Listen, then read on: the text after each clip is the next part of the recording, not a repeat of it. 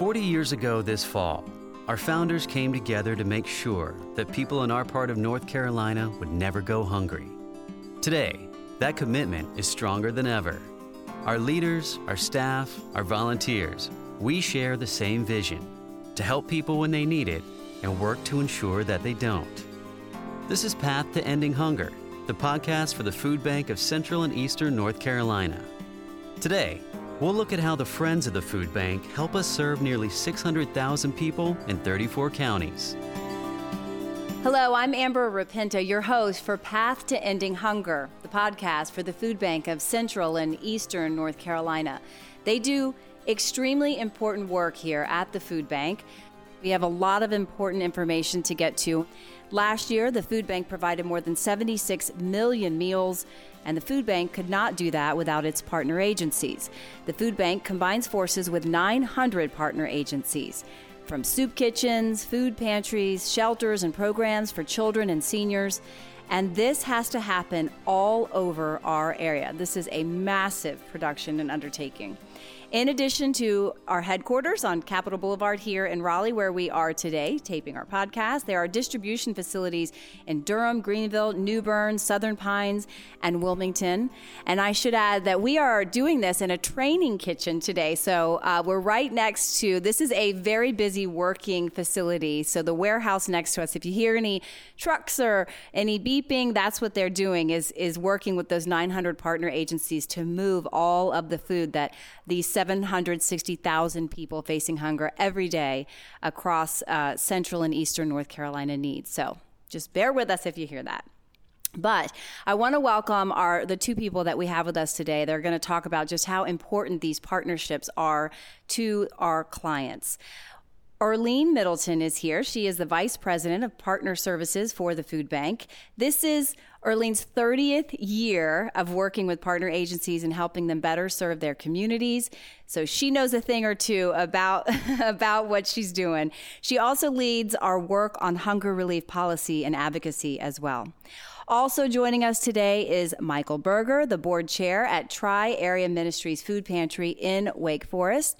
So, welcome you both. Thank you for being here and for the work that you do to help uh, the thousands of people that are in need of it. So, Earline, I want to start with you. You've been here for 75% of the food bank's entire existence. That's remarkable. Thank you for, for, for serving so many.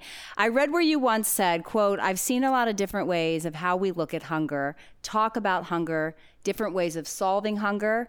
So what do you mean by, by that? I know you have seen a lot in, in your time here. Yeah, when you say it like that, it means I've been around a long time. and I started when I was 10, perhaps. I started when I was 12. It's fine. so I think when I started, you know, working at the food bank, um, was primarily snacks. Uh, it was just whatever the urgency was, whatever was needed to get food to people, snacks, light things. And then again, then it moved on to canned goods, more canned goods. And then the evolution of uh, ready to ready or handy types food, um, freezer foods, and that meant that we moved into a different location, our, our former location on Borough Road, where we had a little bit more freezer or refrigeration.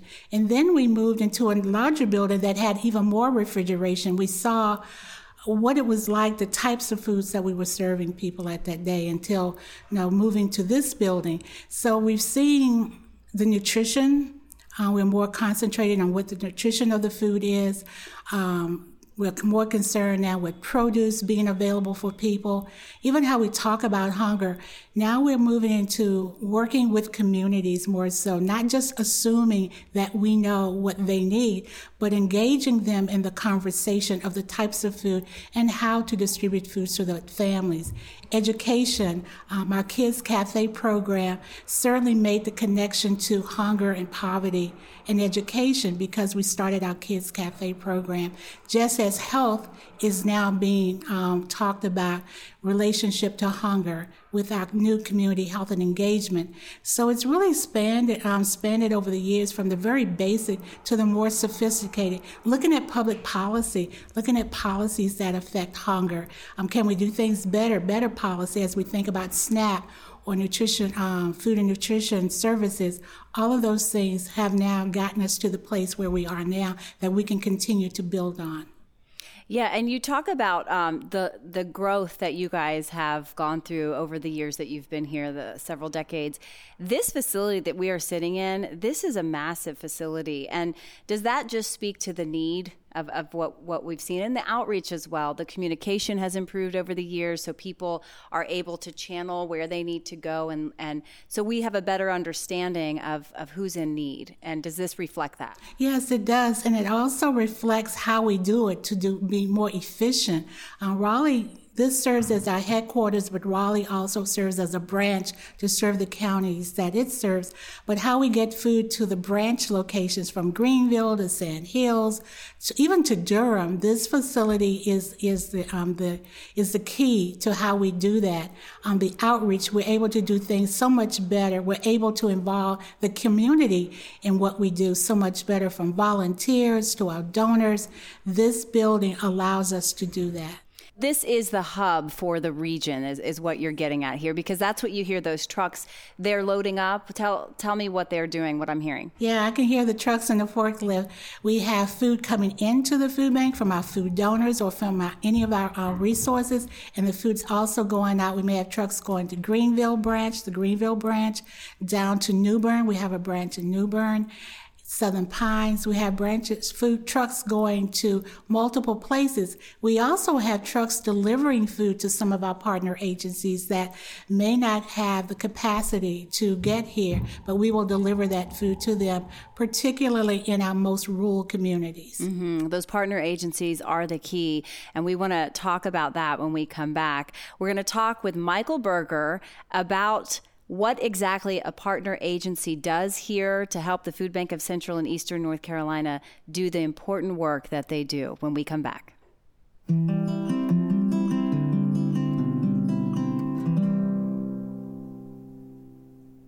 Hey there, this is Vivian Howard from the PBS show A Chef's Life and Somewhere South.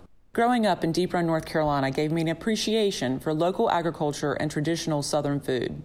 But when I returned to Kinston to open a restaurant, it was clear to me many were struggling to find enough to eat on a regular basis, which is why I support the Food Bank of Central and Eastern North Carolina. They're working every day to nourish people and build solutions to end hunger. And they place a priority on distributing healthy and fresh food, including produce from right here in Eastern North Carolina. To find out how you can help, please visit our website, foodbankcenc.org. Welcome back. This is Path to Ending Hunger. I'm your host, Amber Rupinta, and this is the podcast for the Food Bank of Central and Eastern North Carolina. They do so much work for thousands of folks in need across these regions of North Carolina, but they can't do that work without the partner agencies. There are 900 partner agencies with the Food Bank. And joining me now is uh, one of the folks who leads up one of those partner agencies. This is Michael Berger, the board chair at Tri Area Ministries Food Pantry in Wake Wake Forest. Now, Michael, I know that you're a nonprofit as well, the work that you do. You all are partners, but you also benefit from the work that's being done here to do the work that you do there in Wake Forest. Explain uh, kind of how this whole triangle works. It is uh, complicated to understand, um, but we'll give it a shot. So, families in need don't actually come to the food bank, but they come to one of the many partner agencies, of which we are one. Uh, so we're up in the north part of Wake County in Wake Forest. Um, we serve about 800 families each month. That's roughly 2,500 people. Um, the average is three people per family. Um, most of the families that we serve are from within about a 50 mile radius of where we are. So we're getting some people from Franklin and from Johnston and some from Durham um, and really all over Wake County. So we're, located, of course, in Wake Forest, but not really, um, not really limited to there. Um, we are seeing a pretty dramatic increase in people coming to see us as related to COVID. So as you know, the economic situation continues to not be that great. Uh, we're seeing an awful lot of families coming to see us for the very first time. Um, right now, we're averaging about a thousand families a month since COVID has begun and it's gradually increasing. Um, about a third of those families are new, had never been to a food pantry, any food pantry up until now. Do you hear from them when they do come saying, I never thought I would find myself in this position? We hear almost everyone has that to say. Um, universally, people are grateful that the services are available to them in the community. Um, and of course, we're not the only food pantry. Uh, we're not the only food bank partner that's in Wake Forest. Um, I think we're probably the biggest, even though um, our whole facility is a whole 2,000 square feet. So in a typical week, um, we move about a ton and a half of food in one end and out the other. So it is crazy hectic, mm-hmm. crazy busy. Do you rely on volunteers to do that work? Yeah, we do. It's a, it's 100% volunteer. Um, so we're a nonprofit. Uh, no one gets paid, including me. um, I happen to have the distinction of being the only member of the board that isn't retired. So, so what's your what's your full time job? Uh, in in my day job is I'm a healthcare IT consultant, and I work from home. Yeah, I was going to say so you can work from home. Yeah, so, so it gives nice. me the opportunity to do some stuff for the food pantry you know, an hour or two here or there during the day, and then I spend a lot of time on nights and weekends. Uh-huh. How does the work that you do with uh, with Tri Area Ministry Food Pantry compare to the work you do during the day? I mean, it sounds like it's a calling for you. It really is. Um, I've been involved with the food pantry up in Wake Forest for about five years or so, um, and you know, I it's sort of a nondescript building that one of those places that you drive past all the time you never realize what it is. Until one day i happened to go past when we were open and there was this line of people and i said what's going on? And i just felt sort of motivated to participate and to help and you know one thing leads to another. Um, i joined the board uh, and you know so now i'm helping in that capacity. We have about probably 25 consistent regular volunteers. Um, probably 200 occasional volunteers who help when they can. So it's a, it's a sizable, I mean, there's a lot to do. Uh, we're, we're distributing about 75 pounds of food for each of our families that comes through. So they're getting everything from the traditional um, non perishable stuff like cans um, and cereal and things like that, uh, but also vegetables and meat and fruit and milk and eggs, butter. Um, much of which comes from the food bank. Now, how do you receive that food from the food bank? Do they do you have to come to this facility here in Raleigh to pick up? Do they deliver? Like we're hearing them moving the food. Um, we're fortunate that we have a vehicle that we can bring and get loaded up. Uh, so we actually come and pick it up. Um, there are a number of agencies. I mean, I don't know what the what the ratio is, but there's quite a few that, that don't have transportation to get here. So in that case, the food bank will deliver. Mm-hmm. But we're we're blessed to be uh, to have the equipment in place to be able to to do that on our own. Yeah, and I know that all those families, like you said, normally 800 in a month, now up to a thousand with COVID. Uh, they are very happy and blessed when they come t- to your facility to, to receive the help they need. When we come back, we're going to talk about how partner agencies have evolved to better serve the community. You're listening to Path to Ending Hunger.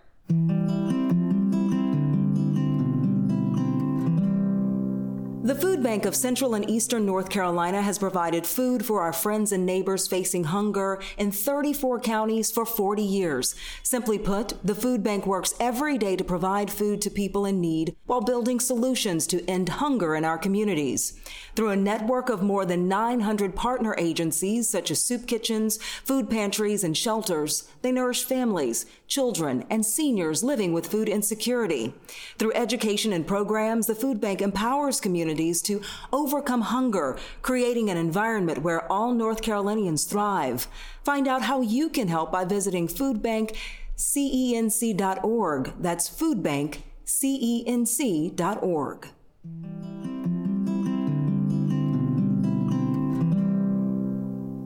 Welcome back. I am Amber Rupinta, joined with Earline Middleton, the Vice President of Partner Services here at the Food Bank of Central and Eastern North Carolina. Also, Mr. Michael Berger, who is the board chair at the Tri Area Ministries Food Pantry in Wake Forest.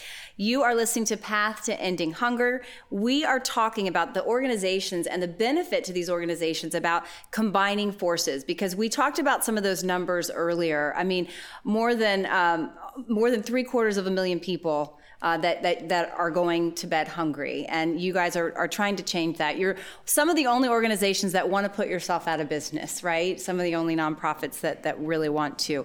How we talked about the 900 partner agencies. Um, how important are those agencies in, in reaching all of those tens of thousands? Oh, the partner agencies, they're the lifeline. We could not do it without them. And it's about meeting people where they are. Um, sometimes it's somebody who just woke up and said, Oh, I had an idea, or I saw somebody who needed food. How do we make it work? Well, we work with them to say, Well, is there another agency in your community? Because if so, let's try working with them. And if not, we will work with that group, that organization. It has to be a nonprofit, but help them to build the capacity uh, provide, being able to provide food. Sometimes people think it's just about passing out the food, but because there are key things like health and safety involved, we need to make sure that um, food is distributed safely. So there's some um, food safety training that must happen. There's some um, training about how to fill out the form so that when somebody asks Bob about how many people he serves, he actually is able to tell us because we want to be good stewards of the community's funds. So it's about building that infrastructure of partner agencies, and we've seen them become more sophisticated over the years. Uh, when we went to using computers, we, the food bank staff did their little thing around. We wanted to use a computer, and I had a lady who said, No, I will not do it. And I said, Okay. And she was a lovely lady in her 70s, and she was not going to do it. We did a little training, and a few months, a week later, um, I, she sent me an email so, and since then, she's been emailing me. So, you know, we've kind of gone through some evolutions, trying to be efficient, trying to help the agencies to be able to have that infrastructure that they need so that they can better serve their communities. Yeah, you you all are sort of the guide, the guide here, the the compass. Is that kind of what you're experiencing, Michael? Yeah, we've uh, our food pantry has been around for 30 years, um, and it has evolved in many different directions over time, but with the consistent support of the food bank. So as um, the program here has evolved, we have been able to evolve as well. Um, and so we've gotten support. I mean, the, the, food has always is a constant, but we've gotten support in the form of equipment um, and supplies that we need to prepare the food for distribution. Um, racks and rolling carts and scales and all sorts of things, even refrigerators um, so that now we can move away from just cans of Chef Boyardee and into you know lettuce and tomatoes and fruits and and, and milk and things like that. Yeah, we talked about Chef Boyardee a few minutes ago. That there's nothing wrong with a little Chef Boyardee every now and again, but through the years, um, there has been a definite pendulum swing to more of the wellness and the education about the nutrition services, and that. I mean, we're doing this in in a in a in a teaching kitchen here at the food bank, right? So that yeah. is one of the things you do. Yeah. Um, there's nothing wrong with Chef Boyardee. However, when we get to learn more about nutrition, and we have a whole department called Community Health and Nutrition because we want to be healthy, we want people to stay around. This teaching kitchen we have eggplant that's donated to us. Many people don't know what to do with an eggplant, you know. So in this kitchen, we can prepare it, and hopefully, when there's no COVID 19, people can smell the food, smell the aroma, and they will say, Oh, it doesn't smell too bad. Let me try it. So it's about the education. We have staff that goes out into the communities our pantries, now we try to work with them to become a healthy pantry where they will have healthier foods and do some education again to the individual, the in person who gets the food. Mm-hmm. But like you were saying, Michael, you, that, that's perishable food that's got to be moved a bit quicker. So there is a learning curve, and you needed the assistance to, to have just the infrastructure to move it, right, and store it. So we uh, we part so our end of the very same partnership that you mentioned is um, we've had uh, one of the folks from the food bank come up and um, hand out some recipes with some samples using the variety of food that we were distributing on that day. Um, and so I, I, can't remember for the life of me what it was, but it was tasty, I know for sure. And all of our clients were like, wow, you made this out of that?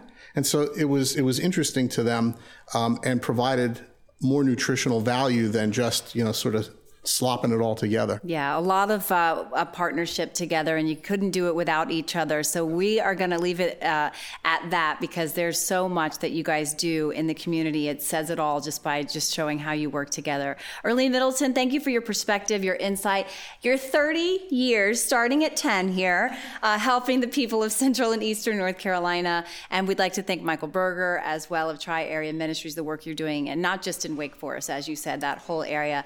And thank you for listening. Next time, we'll look at how building solutions and empowering communities go hand in hand with ending hunger. You've been listening to Path to Ending Hunger. I'm Amber Rupinta. Until next time.